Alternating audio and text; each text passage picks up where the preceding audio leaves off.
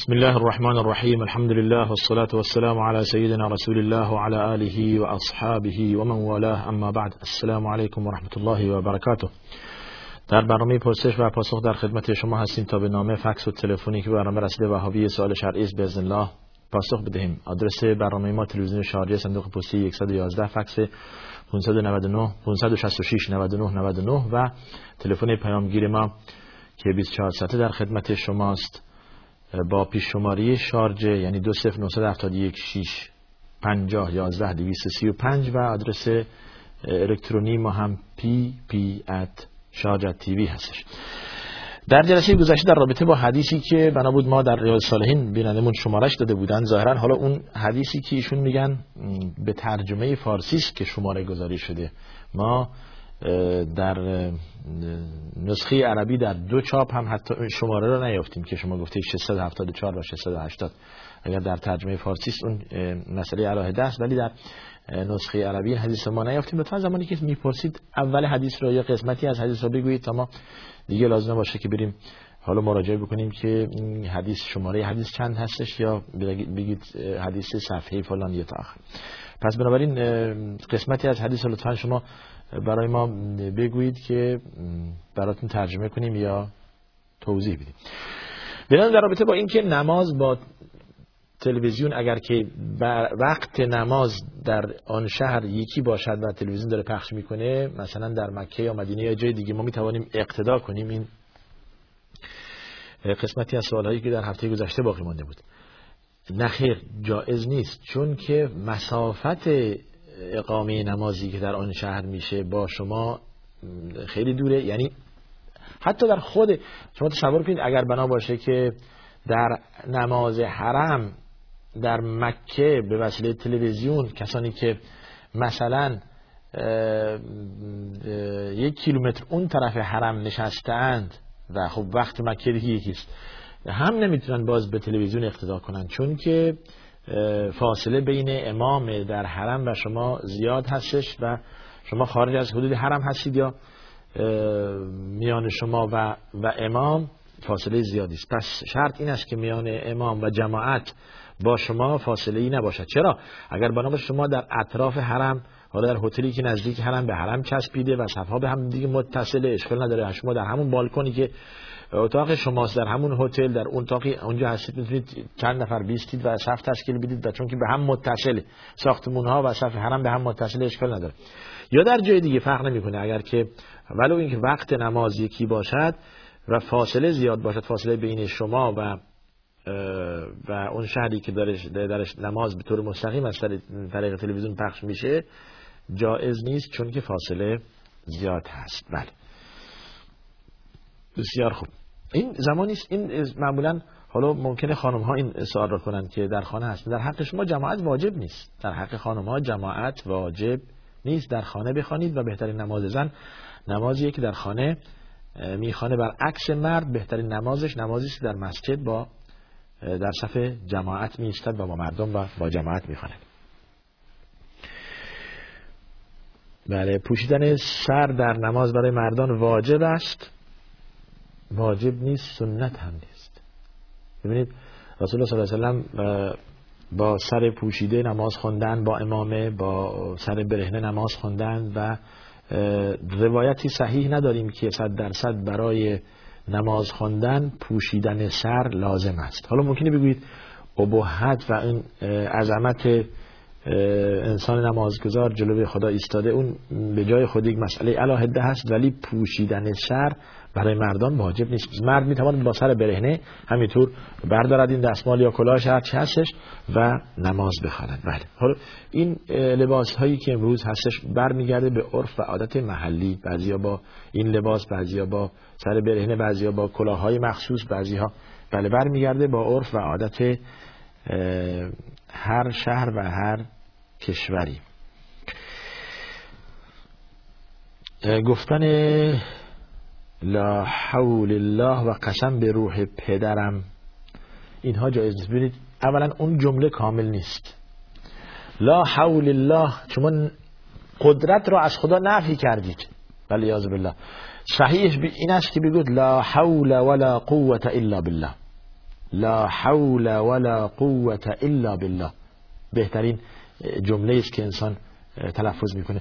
اما شما بگید لا حول، همچون که معروف به خصوص نزد عرب زبانان، اینهایی که در این کشورهای عربی زندگی میکنن، لا حول الله غلطه، این اشتباه است. یعنی شما حول و قوت را از خدا نفی میکنید. این این خودش میشه کفر، اصلا کفر، این کفر، این عبارت کفر است. شما میگید لا حول الله، پس لا حول ولا قوة الا بالله. میخواید با عجله بگید ولی لا حول ولا قوة الا بالله، این صحیح است.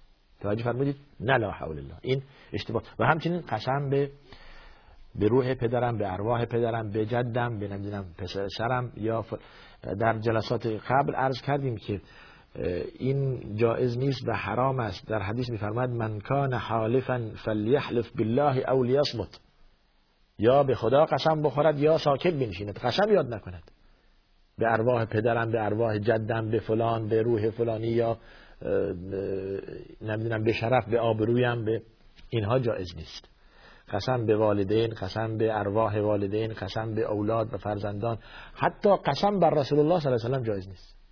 اینطور که معروف هست در کشورهای، در بعضی از کشورهای آفریقایی مثلا مثل سودان، قسم بر نبی، پیامبر، بله این جایز نیست، بله جایز نیست. و این شرک طبق همان حدیث من حلف بغیر الله، یعنی من حلف بغیر الله فقط کفر او اشرک، به غیر خدا قسم یاد کند از دایره ایمانی بیرون رفته است. پس قسم به خدا، اگر شما عزم، جزم و اراده دارید و صادقید و میخواید قسم یاد کنید و محق هستید، و پس قسم به خدا یاد میکنید، یا به اسمی از اسامی خدا، بارها گفتیم والله بالله و تالله، یا به قسم به صفات خدا که قرآن کلام الله باشد، بله.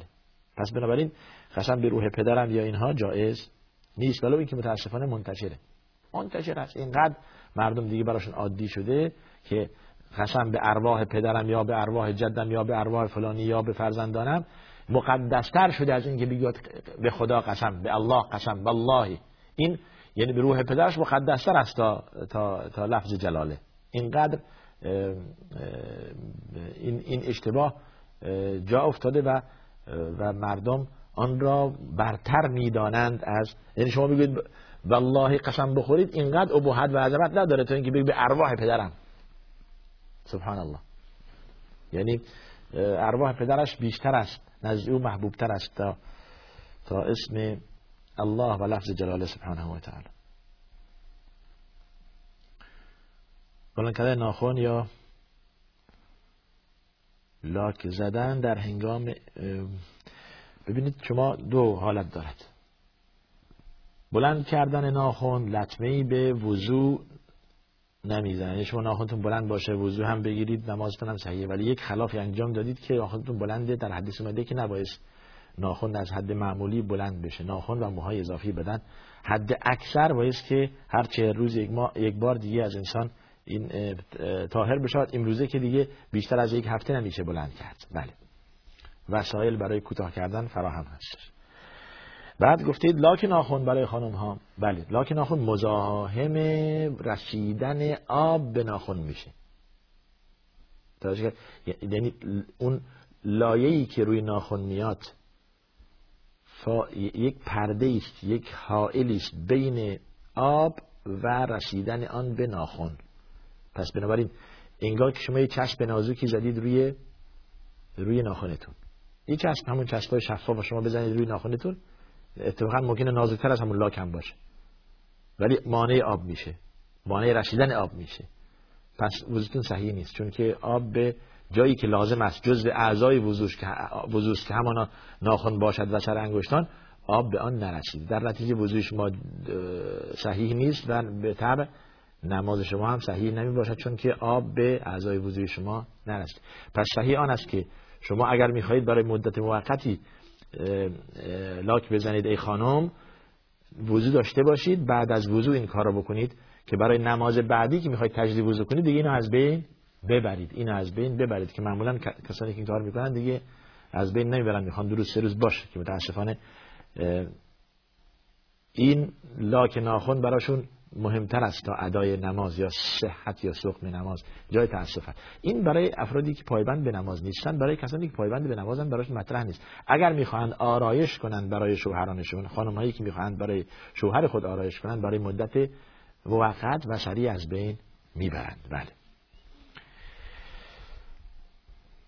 بسیار خوب. لباس نازک گفتید در عروسی جلوی زنان، این سوالی است که بازم در اینجا اومده، عورت زن را جلوی زنان دیگر، شبیه اینه تقریبا. جایز نیست، برای اینکه معمولا زنانی که در جشن عروسی شرکت میکنن در ایمان و اخلاق با همدیگه یکسان نیستن. پس اون آیه‌ای که در سوره نور که میفرماد او نسائهن، زمانی که محارم را ردیف میکند، ولا يبدين زينتهن الا لبعولتهن او آبائهن او آباء بعولتهن او ابنائهن، همینطور میاد میاد میاد تا میگه او نسائهن، یا زنانی که از جمله و از جنس خودشون هستن، در حتی در ایمان و اخلاق با هم مساوی ان. اون زمان حق داره که مثلا گردنش بیرون کنه، یا قسمتی از سینه‌ش، یا دستش مثلا تا با آرنج، یا یا ساق پاش، یا موی سرش، جلوه همچون زنی. اما زنی که در ایمان و اخلاق با او مساوی نیست دیگه جایز نیست که جلوه همچون زنی لباس نازک پوشید یا قسمتی از عورتش بیرون کرد. بله، اون هم عرض کردیم جلوه همچون زنانی میتواند موی سرش را یا گردنش یا به اندازه‌ای که بله. پس این مسئله هم باید بهش دقت کرد. ممکنه دو خطر داشته باشه. خطر اول این که شما معصیتکار میشید جلوی زن که در ایمان و تقوا با همردیف شما نیست، یا به خصوص یک زن رقاصه، یک زن بی بندوبار یا بی تقوا. دو، خوف آن است که از شما فیلم برداری و عکس برداری بشه. بله، یعنی دو دو معصیت انجام دادید. این روزها تمام موبایل ها و تلفن های همراه با دوربین هستش و سریع خیلی ساده میشه از همچون جلساتی یا همچون اجتماعی فیلم برداری کرد و عکس شما هم سریع پخش بشه. به نظرم راضی نیستید، پس این کار نکنید. بله. اگر در نماز دست نبندیم چی میشه؟ هیچ هیچ نمیشه. دست بستن سنت است، سنت است. کان یضع، در حدیث فرمود، یعنی رسول الله صلی الله علیه و سلم، کان یضع یده الیمنا علی الیسرا علی صدره، دست راست را روی دست چپ میگذاشت روی سینه اش، یعنی به این شکل، اینطور. حالا در گرفتنش، در دست بستن، یا اینطور یا اینطور یا اینطور، همه جایز است. اما دست گذاشتن روی سینه بدین ترتیب سنت است، واجب نیست. اگر دست انداختم، ولی جزء هیئات نماز است. توجه کردید؟ سنت است. به قصد این که تبعیت از رسول الله صلی الله علیه و آله بشود سنت است. حالا اگر دست انداختم اشکالی ندارد. نمازش صحیح است. حالا ممکن است سنت را به جای نیاورده، ولی نماز را نمازش صحیح است. دروغ در چه موقع حرام نیست؟ پس شما متفقید با ما که دروغ حرامه. در حالا استثناء زمانی که فتنه‌ای در بر داشته باشد. زمانی که فتنه‌ای در برداشته باشد دروغ گفتن، یعنی به عنوان مثال خیلی ساده علما مثالش میزنن، یه نفر دنبال یکی است که او را بکشد بکشد فتنه‌ای برپا کند، یا بزند، کتک بزند، یا دستگیر کند، یا در جای دیگه در بعضی از کشورهایی که دنبال مسلمان‌ها هستند و اذیت آزار میکنند، فلان مسلمان را باید دستگیر کرد یا کشت یا از بین برد یا فلان کرد. از شما میپرسن که کجا رفت، دیدی یا ندیدی؟ اگر دیدی میگی ندیدم. دروغ میگی. در دروغ گفتن در این قسمت یا مطمئن هستید که شما، یا یک نفر دنبال دیگری است که اون رو از بین ببرد یا لطمه بو وارد کند، یا یا چیزی گفته است که اگر شما بگویید بله گفته است، فتنه ای در برداشته باشد، فتنه بشود، خونریزی شود، کشته کشته ها شود، اینجا شما میگویید من نشنیدم و همچین چیزی نگفت. توجه کردید؟ پس بنابراین جلوی یک فتنه عظیمی گرفته اید با یک، حالا اینجا که میگن دروغ مصلحت آمیز تقریبا اینه. این نه این باشه مصلحت آمیز یه چیزی به نفع مادی، یا توی بازار کلاهبرداری کنید بگویید این دروغ مصلحت آمیز. نه، مصلحت آمیز اینجاست که جلوی فتنه را گرفته اید شما. یک زنی میخواد خانمش طلاق بده به عنوان مثال، یا یک یک نفر میخوان اخراجش کنند از فلان اداره، شما این را میپوشانید، ستر میکنید. یک نفر میخواد، پس بنابراین یک فتنه ای را در بر دارد، شما ستر میکنید تا اون فتنه بخوابد، نه اینکه با دروغ گفتن فتن به فتنه بیافزایید، نه، یا یک حقیقت را کتمان کنید، نه، یا شهادتی که شما دیده اید. به عنوان مثال امروز خیلی ساده ممکنه راهنمای رانندگی از شما بپرسن که بالاخره این تصادف شد، شما دیدید و اون باعث واقعیت گفت، باعث راست گفت، حقیقت را گفت. توجه کردید؟ بله. یک جایی که شخصی وصیت کرده است و شما بوده اید در اونجا و امروزه تریکه‌ای که در, در یا اینهایی که میراث بران هستن انکار میکنن، نمیخوان یک قسمتی را مثلا در راه خیر، شما اگر بوده اید در اونجا که وصیت کرده، بله، ولا یأبى الشهداء اذا ما دعوا، ولا یأبى الشهداء، خودداری نکنند گواهان و و شهدا زمانی که ازشون خواسته میشه که گواهی بدهند، پس باز گواهی به حق بدهند. بسیار خوب، ما در کانادا زندگی میکنیم. سه سوال دارن بینندمون. بعضی وقتا جهت قبله بلد نیستیم، چگونه نماز بخوانیم.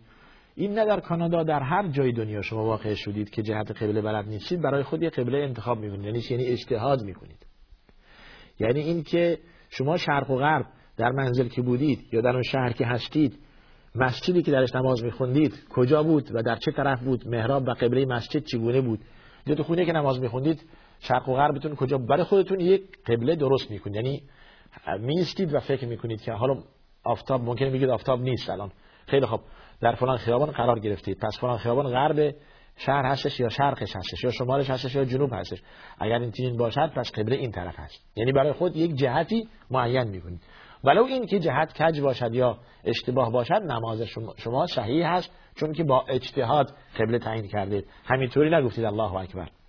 توجه کردید؟ این خیلی ساده. پس برای جهت قبله یکم فقط زحمت میخواد، یه چپ و راست نگاه کنید شما این طرف و اون طرف، یه لحظه ترکیز کنید رو فکرتون که الان موقع شما الان در هر کجا که هستید، در پارک شهر، در وسط شهر، کنار دریا، جایی که هستید، شرق شهره یا غرب شهره یا شمال شهره یا جنوب شهره، و شما که تو خونه نماز میخوندید رو به چی طرف نماز میخوندید، پس حالا قبله این طرفه. آه.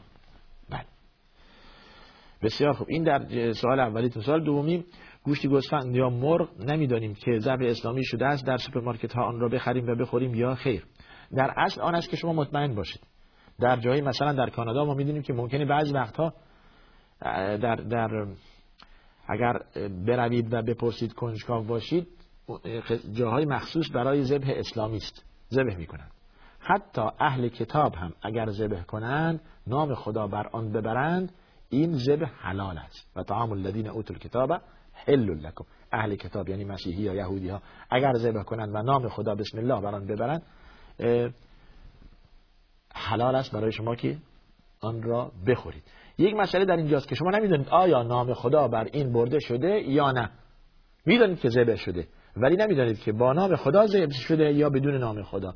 شما نام خدا را بر آن میبرید و میپزید، یا زمانی که پخته شد با نام خدا شروع میکنید بسم الله و میخورید. همچون که از رسول الله صلی الله علیه و آله سوال شد، گوشتی از طرف حبشه، از اون طرف از آفریقا، از جای دیگه برای ما میاد، نمیدانیم که آیا نام خدا بر آن برده شده در ذبح کردنش یا نشده. فرمود شما نام خدا بر آن ببرید، بسم الله بگویید و بخورید که درست. پس مسئله آسان شد، سختگیری نیست. اما تو پرانتز اینو میگم، کنجکاو باشید در این که مسلمان را پیدا کنید که سر حیوان را ذبح میکند. حالا اگر نشد، پس راه حلش خیلی آسانه. توجه کردید؟ راه حلش آسان هستش. همین گوشت ها و همین چیزایی که شما در سوپرمارکت میبینید بالاخره ذبح شده و ذبح شده ذبح شده و نام خدا بر آن ببرید و و بخورید، زمانی که دیگه جای دیگه پیدا نکردید، زمانی که جای دیگه پیدا نکردید. بله. و الا اگر برای موقت یک جای بودید، به غذاهای دریایی بسنده کنید که از شک و شبهه بدورید. همون حدیثی که در جلسات گذشته عرض کردیم، دع ما یریبو که الی ما لا یریبو، اون چیزی که تو را به شک میاندازد و شک و شبهه میاندازد اون را رها کن. بله. و به چیزی بچسب، دنبال چیزی بگیر که در شک و شبهه‌ای تردیدی نیست. بله.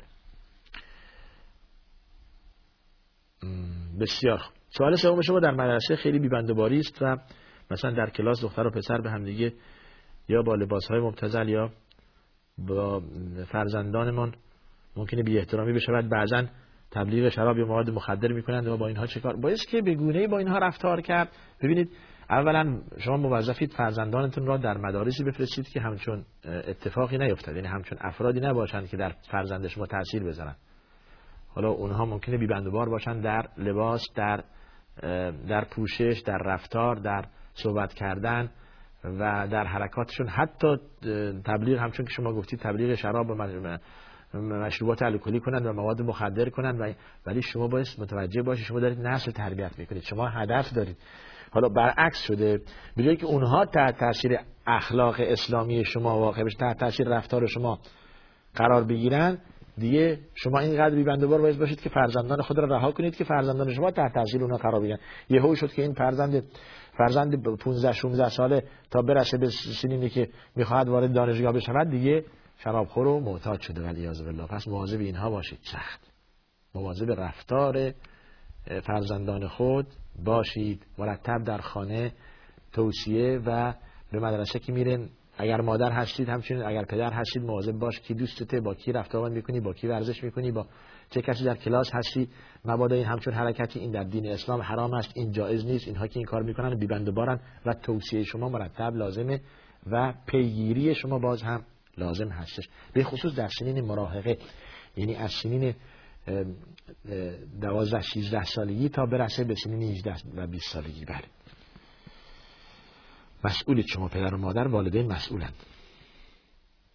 خیلی خوب.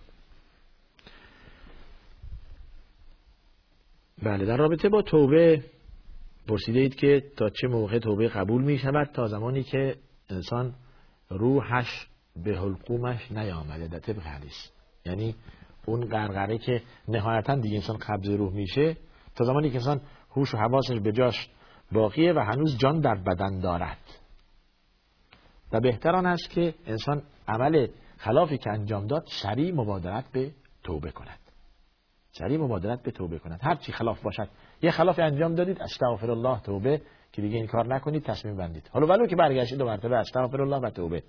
انما التوبه علی الله للذین یعملون السوء بجهاله ثم یتوبون من قریب، در سوره نساء آیه به نظرم همون پانزده شانزده است.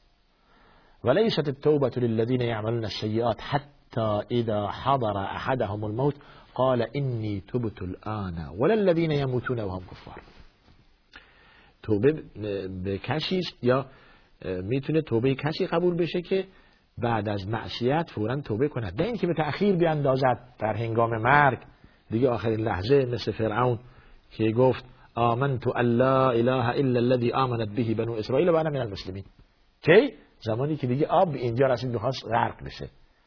خدا فرمود الان، حالا دیگه الان و قد عصیت قبل، حالا که این همه ظلم و این همه جرم و این همه بی‌بندوباری و این همه کفر و شرک و تکذیب و آدمکشی و حالا دیگه بله حالا ازت نمیپذیریم و امروز الیوم ننجیک ببدنک لتکون لمن خلفک آیه، تو را سالم نگه می‌داریم، بدنت رو نمیپوسانیم تا عبرتی باشد برای نسل‌های بعد، که همچون شد.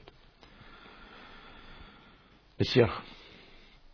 پس توبه همیشه هست، این را جهت تشویق من بگم برای امت محمد صلی الله علیه و سلم، همیشه توبه یا به اصطلاح دیگر باب توبه، دروازه تو باز است. انسان اگر در شب معصیتی انجام داد در روز توبه کند، شبش توبه کند، همون لحظه بعدش توبه کند، در روز اگر معصیتی انجام داد در شب توبه کند. در همون حدیث که می‌فرماید، حدیث قدسی، خداوند شب خطاب به بندگانش می‌فرماید که کجاست بندگانی که در روز توبه کردند و الان مرا بخواهند که توبه آنها را قبول کنم و گناههای آنها را پاک کنم.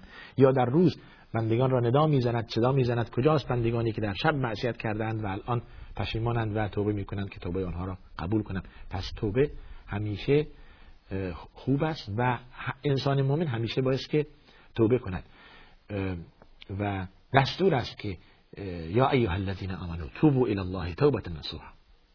یه درجه دیگه میفرماید توبوا الی الله جمیعا ایها المؤمنون لعلکم تفلحون، همه به خدا توبه کنید و همه خود را و خانواده خود را از آتش جهنم نجات بدهید با توبه کردن و بازگشتن به تعالیم و دستورات و فرامین خدا، به خصوص خود را نجات دادن از مسائل شرکی.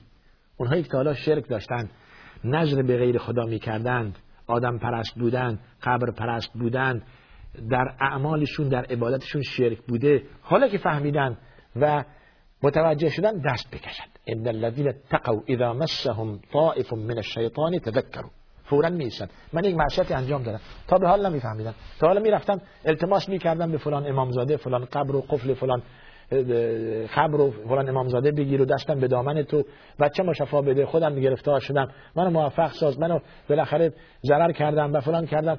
فهمیدن که بابا این اصلا این عمل باعث از خدا بخواهم، باعث که این کار از خدا بخواهم. درسته این مرده احترامی دارد نزد خداوند، ولی از مرده چیزی نمیخواهند. ما میگیم ایاک نعبد و ایاک نستعین، به خطاب به مرده نمیگیم، خطاب به خدا میگیم. فقط تو را، پس معنی فقط تو را یا غیر تو را ندیگه، این در عبادت غیر تو دیگه ما ازش چیزی نمیخوایم، از تو میخوایم. باب حاجت الله سبحانه و تعالی فقط. پس حالا که فهمیدیم این کار، این عملی که ما داشتیم انجام میدادیم شرک بوده و جایز نیست، الا من بعد خدایا توبه، خدایا ببخش. تا حالا نمیفهمیدیم، نذر میکردیم برای غیر خدا، حیوان سر میبردیم برای فلان امامزاده، حاجت خود را میبردیم نزد فلان امامزاده و فلان قبر. حالا بین من و شما ای خدا هیچی نیست، مستقیم من از تو میخواهم. پیشانیم به سجده گذاشتم و میگویم اللهم خدایا، خدایا فقط تو میپرستم، فقط تو رفع رفع ظلم از من میکنی، تو دعای مرا قبول میکنی، تو مرا نجات بده، تو مرا ببخش، تو حاجتم را برآورده کن، خدایا فقط تو را میخواهم نه غیر تو. این توبه، ولو که این شرک است و گذشته شرک بوده، ولو که از غیر خدا خواستن شرک بوده، ولی چون که حالا به خدا آمدید و حالا دارید مستقیم از خدا میخواهید، دیگه گناهتون پاک شده. مطمئن باش، مطمئن باش که گناهتون پاک شده. همچون که سالی می آید که ممکنه بله یا در جلسه قبل، بزرگترین گناه چیست؟ بزرگترین گناه شرک است، بزرگترین گناه شرک است. اگر شما از شرک دست کشیدید و توبه کردید، بدانید که بقیه گناهان را هم خیلی ساده‌تر میشه دست کشید و ازش توبه کرد و از خدا خواست که خدا انسان را ببخشه. ولی زمانی که باز به شرک بر نگردید، به شرک بر نگردید، یعنی این دل را از نور توحید و یکتاپرستی شیغل کنید. دعای پیامبر این بود، خدایا، ببینید پیامبر در در سجده این تو دعا، اللهم انی اعوذ بک من ان اشرک بک شیئا اعلمه و استغفرک لما لا اعلمه. خدایا پناه میبرم به تو که شرکی بیاورم از روی دانستن، بدانم و به تو شرک بیاورم، و استغفار میکنم، طلب مغفرت میکنم از تو اگر از روی جهالت و نادانی شرک به تو آوردم. پس در هر دو حالت شرک نه، چی دانایی، چی از روی دانایی، چی از روی نادانی. ولی امروزه دانایی ما بیشتر از نادانی است، برای اینکه میدانیم از روی دانایی به خدا شرک میآوریم. همه میدانیم که نذر عبادت است، پس باید برای خدا باشد، دعا عبادت است، پس باید برای خدا باشد، نه برای غیر خدا. یعنی زمانی که ما میخواییم به مرده نمیشه خطاب کرد. حالا هرچی خود رسول الله صلی الله علیه و سلم میشه باش خطاب کرد که یا رسول الله دستم به دامنت، این کار رو انجام بده، این میشه شرک. شما میدونید که از رسول الله صلی الله علیه و سلم مشرفتر و بهترین در این روی زمین ما نداریم. پس زمانی که از رسول الله صلی الله علیه و سلم چیزی خواستن جایز نیست، از غیر رسول الله صلی الله علیه و سلم خواستن از باب اولاد دیگه جایز نیست. بله بله آیا شوهر از زنش میراث میبرد؟ بله، همچون که زن از شوهر میراث میبرد، شوهر هم از زنش میراث میبرد، فرق نمیکنه. ولکم نصف ما ترک ازواجکم ان لم یکن لکم ولد، ان لم یکن لهن ولد. بله در سوره نساء، اگر که اون چی که اگر زن از آن زنی که شما باش ازدواج کرده اید فرزندی نداشتید، ببینید اگر از اون ز... ولکم نصف ما ترک ازواجکم ان لم یکن لهن ولد، اگر که از اون زنی که باش ازدواج کرده اید فرزندی نداشتید، شما نصف میبرید.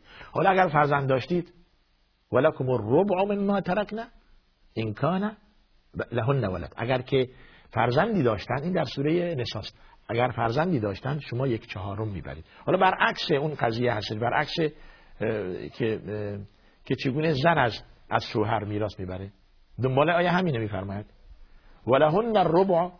ببینید اگر که شما فرزند نداشتید، این زن از شما فرزندی نداشت، یک چهارم میبرد، اگر که فرزند داشت یک هشتم میبرد، دنباله همین آیه در سوره نساء. بله ولهن الربع مما تركنا من بعد إن لم يكن لكم ولد فإن كان لكم فله وإن كان فإن كان لكم ولد فلهن الثمن مما تركتم.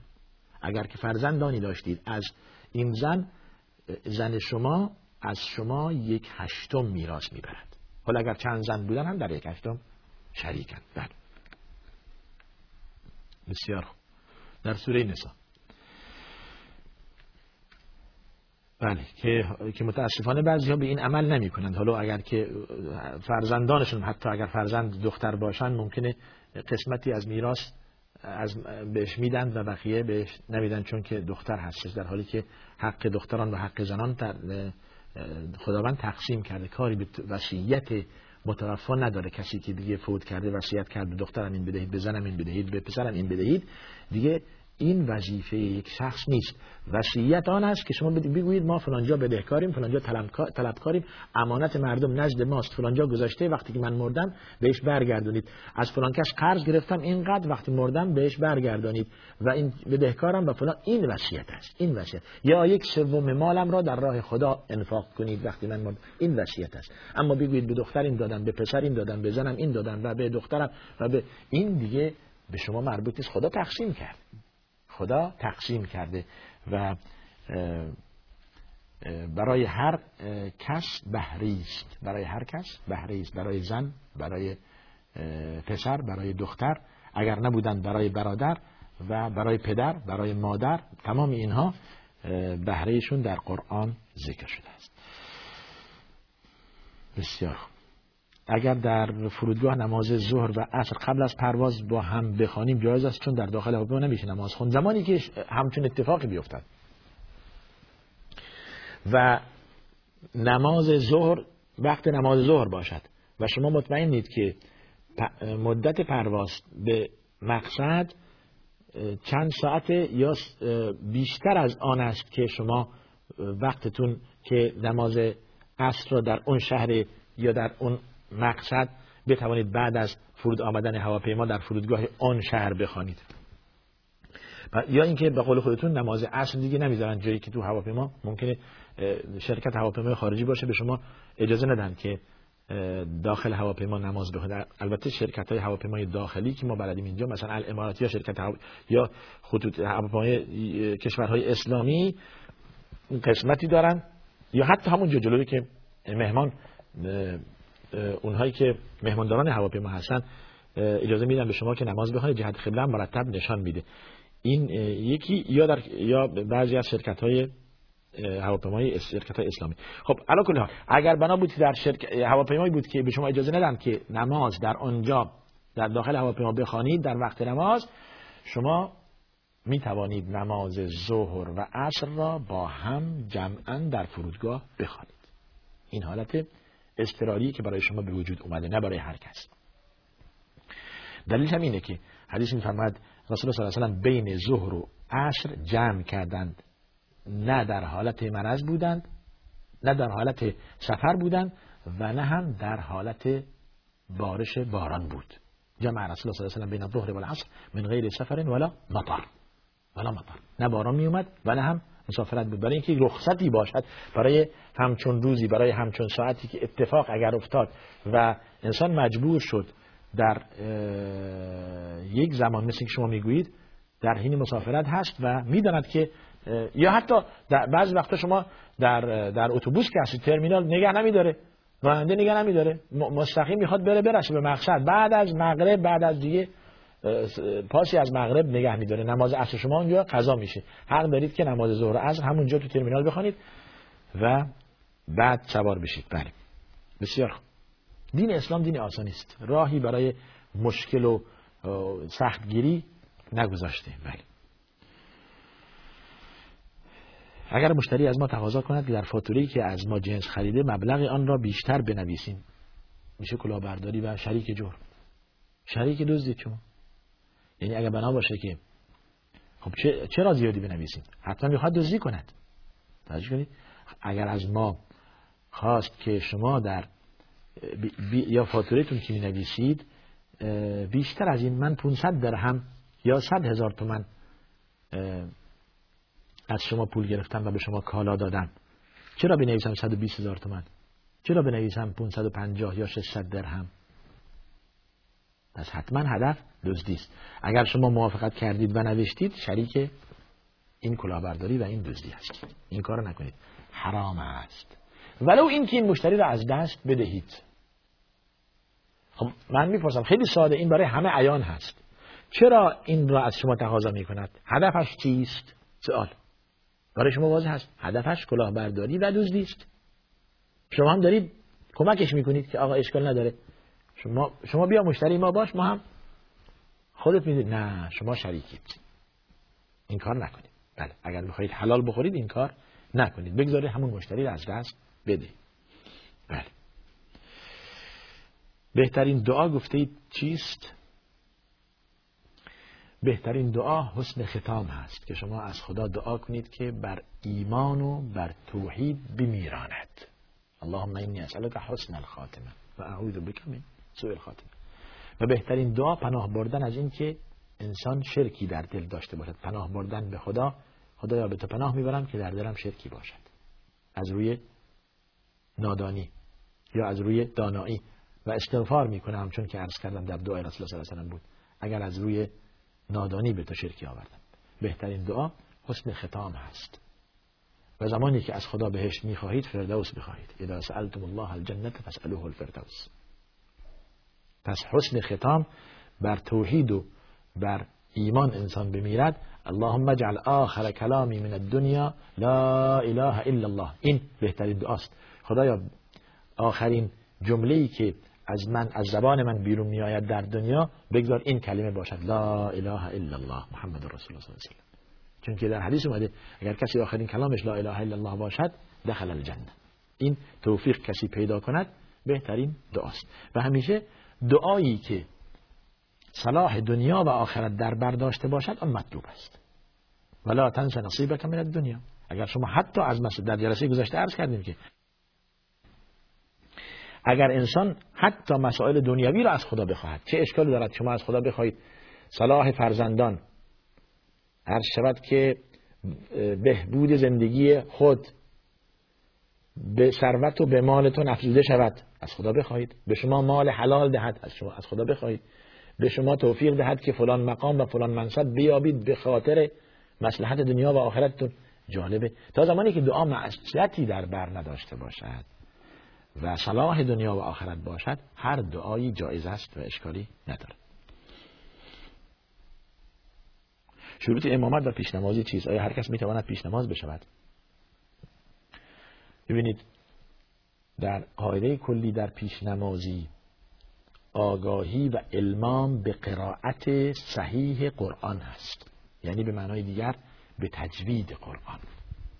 کسی که قرائتش صحیح تر است اون اولاست که پیش نماز بشود و امامت کند در پیش نمازی. حالا به صرف نظر از علمش که ممکنه علم و آگاهیش به فقه صفر باشد، توجه کنید، و برعکس آن فقیه و عالمی داریم که آگاهی به احکام تجوید ندارد یا صدای خوبی ندارد که پیش نماز بشود.